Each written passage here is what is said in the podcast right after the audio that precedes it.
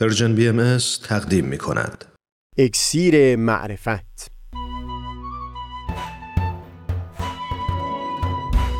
مروری بر مزامین کتاب ایقان این گفتار تار و پود زندگی ایمان و خرد. از تا همامه ازلی در شور و تغنیست قلب را از سروش او بی بحر مکن. از تا همامه ازلی در شور و تغنیست گوش قلب را از سروش او بی بهره مکن. گوش قلب را از سروش او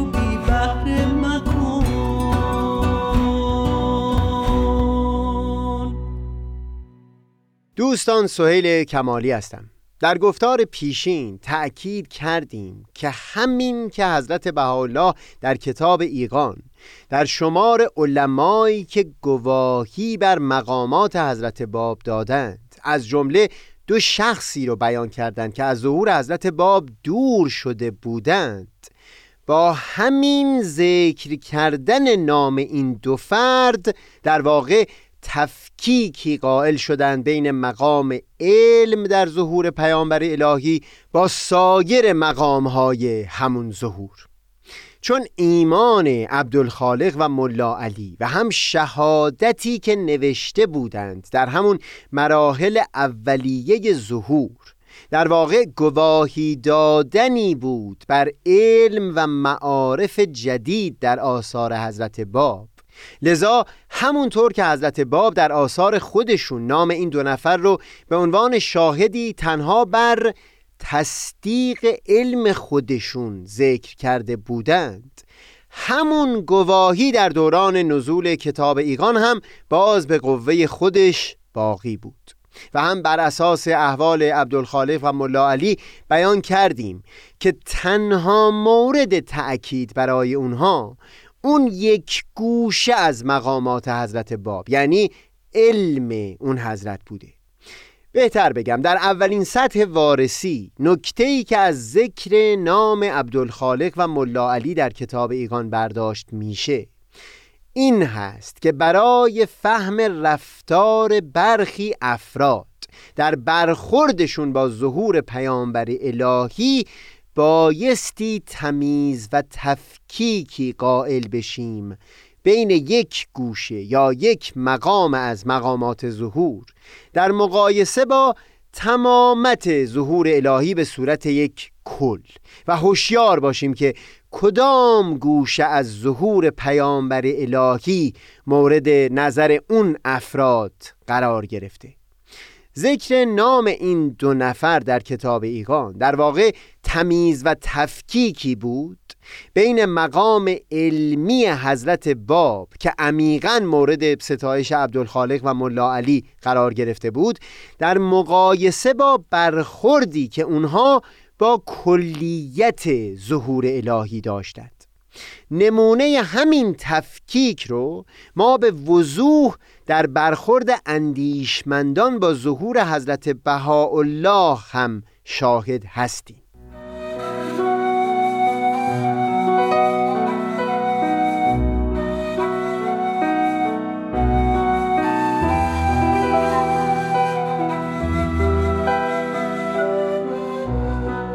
در لوحی حضرت عبدالبها بیان می کنند که کسانی از بزرگان علما و دانشمندان که به دیدار حضرت بهاءالله فائز می شدند همگی بر مقامات علمی اون حضرت در همه زمینه ها شهادت می‌دادند و پاسخ سوالات خودشون در همه شاخه های معرفتی رو از حضور ایشون جویا می شدند منتها نهایت این بود که نمی‌تونستند مقام اون حضرت به عنوان ظهور الهی رو پذیرا بشند. دقت در این مطلب یعنی همین تفکیک بین مقام علمی این ظهور در مقایسه با کلیت ظهور الهی کمک بزرگی می‌کنه برای اینکه آدمی فهم بکنه چطور ممکن هست که شمار بسیاری از اندیشمندان مثل تولستوی یا شکی برسلان یا شیخ محمد عبدو و غیر او عالی ترین ستایش ها رو در توصیف این ظهور بیان بکنند. اما در عین حال خودشون هرگز در شمار باورمندان به دیانت بهایی قرار نگیرند. در خصوص تولستوی جمله او بسیار برجسته هست که در نامه خطاب به پرسش یکی از کسان شرق بیان می‌کنه که اگر سؤال او در خصوص راه رسیدن به صلح و آرامش برای بشر صادقانه می بود اونگاه شخصیت ایرانی که کلید صلح در دست او و در گروی تعالیم او بوده رو در زندان عکا حبس نمی کردند مقصودم این است با وجود یک همچو ستایش هایی باز هم تولستوی هرگز خودش رو در شمار باورمندان به دیانت بهایی به حساب نمیاره و حتی در مقابل برخی آثار حضرت بهاءالله از جمله همین کتاب ایقان استکاک بسیار شدیدی از خودش نشون می‌داد. تفکیک بین گوشه های مختلف ظهور الهی همونطور که ما رو در فهم برخورد عبدالخالق و ملا علی با ظهور پیامبر الهی کمک کرد می‌تونه همچنین کمکی بکنه برای فهم رفتار کسانی مانند تولستوی و سایر اندیشمندان.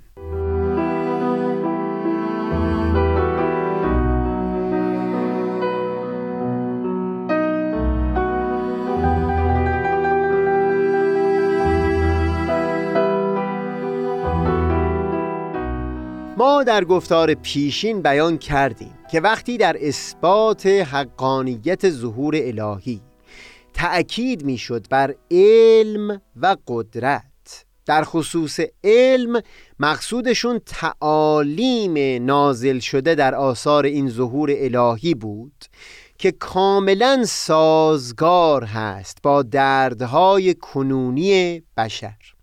و یا به اصطلاح بیانات این ظهور نبز هیکل این عالم انسانی در دست پزشک دانا هست و در این زمان بر اساس دردها و امراضی که بر جسم بشر آرز شده تعالیمی برای مداوای تن بیمار او نازل کرده این اندیشمندان و دانشمندانی که حضرت عبدالبها ذکر می کنند شهادت بر این جنبه از ظهور الهی می‌دادند. یعنی تعالیم نازل شده در آثار حضرت بهاءالله رو به حقیقت عالی ترین راهکارها به حساب می آوردند برای برون رفت بشر از بحرانهای کنونی منتها جنبه های دیگر ظهور الهی رو نمی‌تونستن پذیرا بشن. و مثلا نمی‌تونستن این رو پذیرا بشند که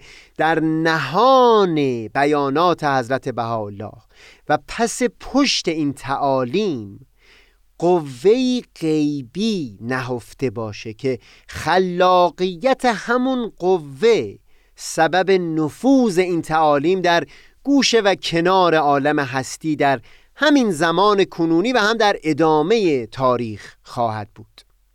این اندیشمندان تعالیم رو پذیرام می شدند از سر عقل و خرد. اما نیروی نهانی پس پشت ظهور الهی رو که پذیرفتن اون در واقع عبارت می بود از ایمان قلبی به ظهور حضرت باب و حضرت بهاءالله خیر. این تفکیک بین قانع شدن عقل و خرد آدمیان در مواجهه با تعالیم ظهور الهی به عنوان چاره درد بشر در مقایسه با رتبه ایمان قلبی به ظهور الهی هم در همین کتاب ایقان و هم به خصوص در بیانات دو مبین آثار حضرت بهاءالله یعنی حضرت عبدالبها و حضرت شوقی به تفصیل مورد بحث قرار گرفته. بگذارید اول بیان مطلب رو از آثار حضرت عبدالبها و حضرت شوقی آغاز بکنیم و بعد برگردیم سراغ مطالبی که در کتاب ایقان درباره ایمان قلبی بیان فرمودند.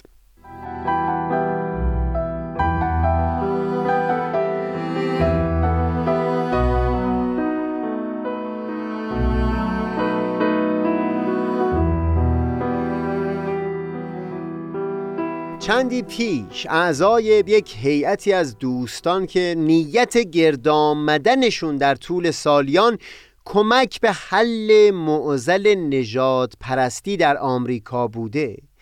متنی رو به نظر من رسوندند که عبارت بود از خلاصه مکالمه حضرت شوقی با میسیز سیدی آگلسبی یک پانوم سیاهپوست از بهایان آمریکا که در سال 1927 دیداری با حضرت شوقی داشته در عراضی مقدسه. متن گفتگو نسبتا طولانیه اما تأکید من در اینجا تنها بر یک بخش از بیانات حضرت شوقی هست. یک جا اشاره می کنند که فقط آمیختن و آمد و شد و کنار هم بودن سیاه پوستان و سفید پوستان در جامعه بهای آمریکا کافی نیست. بلکه میبایستی این دو گروه آنچنان اونس و نزدیکی حقیقی و صمیمانه قلبی با یکدیگر حس بکنند که گویی نبز اونها همه با هم می‌زنه و به حقیقت یکدیگر را اعضای مختلف یک خانواده به حساب بیارد. بعد بیان بسیار شیرینی به مخاطب بیان می‌کند. اینکه فرق هست بین اینکه تو این سخنها در خصوص نیکو بودن یا لزوم الفت و اونس میان سیاه پوستان و سفید پوستان رو به قوه تعقل فهم و درک بکنی در مقایسه با اینکه اون چنان این رو با همه وجودت لمس بکنی که تحقق این اونس و الفت و یگانگی رو اون چنان با تمام وجود خودت خواستار باشی که نتونی از پا بنشینی. اونجوری که مثلا وقتی به شدت گرسنه هستی یا به شدت تشنه هستی هر کاری که در توانت بود می کردی تا به یک قطره آب دست پیدا بکنی. و بیان می کنند که فقط با یک همچو جنس احساسی نسبت به این مسئله هست که بهایان می‌تونند به حل معزل نجات پرستی کمک بکنند.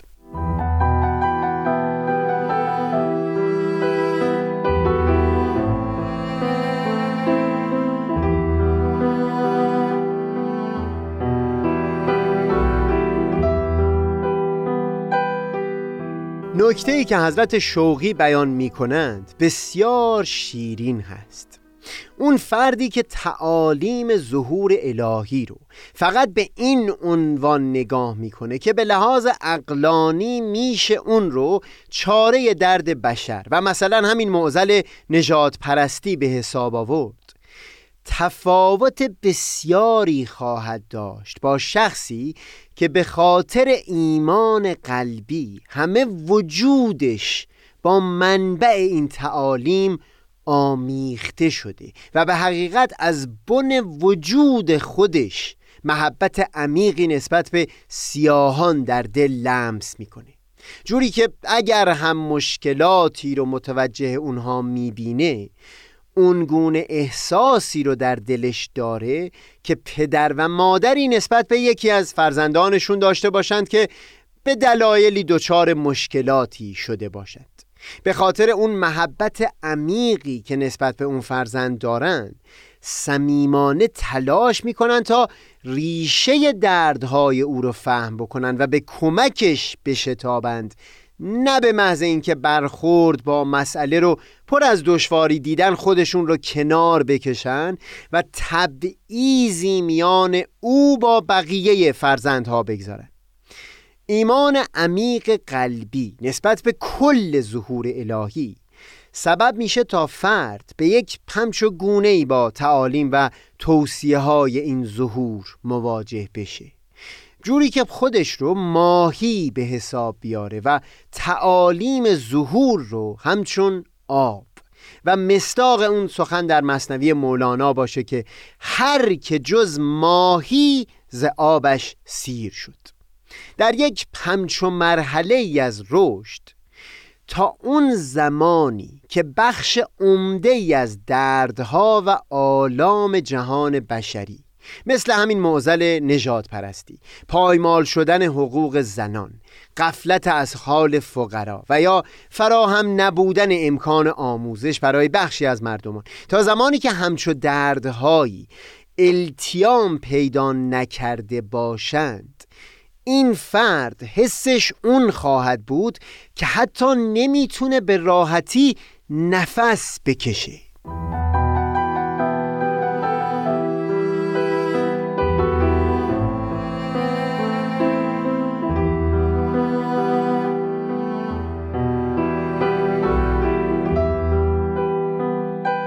در رساله مدنیه صادره از قلم حضرت عبدالبها به تفصیل شاهد همچو تفکیکی در میان برخوردی اقلانی با تعالیم الهی در مقایسه با ایمان عمیق قلبی به فهوای اون تعالیم هستیم. در بخش قابل توجهی از رساله مدنیه حضرت عبدالبها تلاش می کنند بدون اینکه نامی از حضرت بهاءالله به میون بیارند. تعالیمی که از بیانات سریح اون حضرت برداشت می‌شد رو با استدلالهای متین و خرد پسند با مخاطب در میون بگذارند هم توصیه هایی که برای اصلاح احوال ایران میبایستی لحاظ می‌شد و هم تعالیمی که درمان وضعیت کل جهان بشری در گروی اون می بود اما از سوی حضرت عبدالبها این رو خودشون در آثار بسیاری در میون گذاشته بودند که فقط و فقط داشتن علم نسبت به یک چیز سبب پدید اومدن اون نخواهد شد. یعنی اراده قوی نیاز هست در فرد برای اینکه اون علم و اون آگاهی رو به مرحله کنش در بیاره. در رساله مدنیه به خصوص بحثشون این هست که قوهی نیاز هست تا فرد حاضر بشه از منفعت شخصی خودش یا به تعبیر رساله مدنیه از اقراض نفسانی خودش بگذره برای اون که منفعت عموم مردمان رو تأمین بکنه. و نشان از همچو قوهی رو بیش از همه در دین سراغ می‌گیرد که از راه های مختلف اون چنان شوقی یا حتی شاید امید به پاداشی در دل فرد پدید میاره که حاضر میشه برای خیر عموم مردمان از منفعت جزئی خودش بگذره. این بسیار جالب هست که چون در رساله مدنیه نخواستند نامی از ظهور حضرت بهاءالله بیارند اما از سوی هم میل داشتند که حکما این تعالیم عالیه رو متکی بکنند به قوه نافذه دیانت. کوشیدند تا با اختصاص دادن دو سوم رساله مدنیه به شرح یک حدیث مورد قبول در میان شیعیان. عمده تعالیم این ظهور رو از دل اون حدیث بیرون بکشن و یا در آیات قرآن نشان از اون تعالیم پیدا بکنن به این نحو تعالیم این ظهور که اوج بروز جنبه علمی ظهور الهی می بود برای نفوذ در دلها متکی می شد به قوه خلاقه کلمه الهی. بگذارید صحبت پیرامون سایر گوشه های این تفکیک رو در گفتار بعدی پی بگیریم. منم آفتاب بینش و دریای دانش. منم آفتاب بینش و دریای دانش.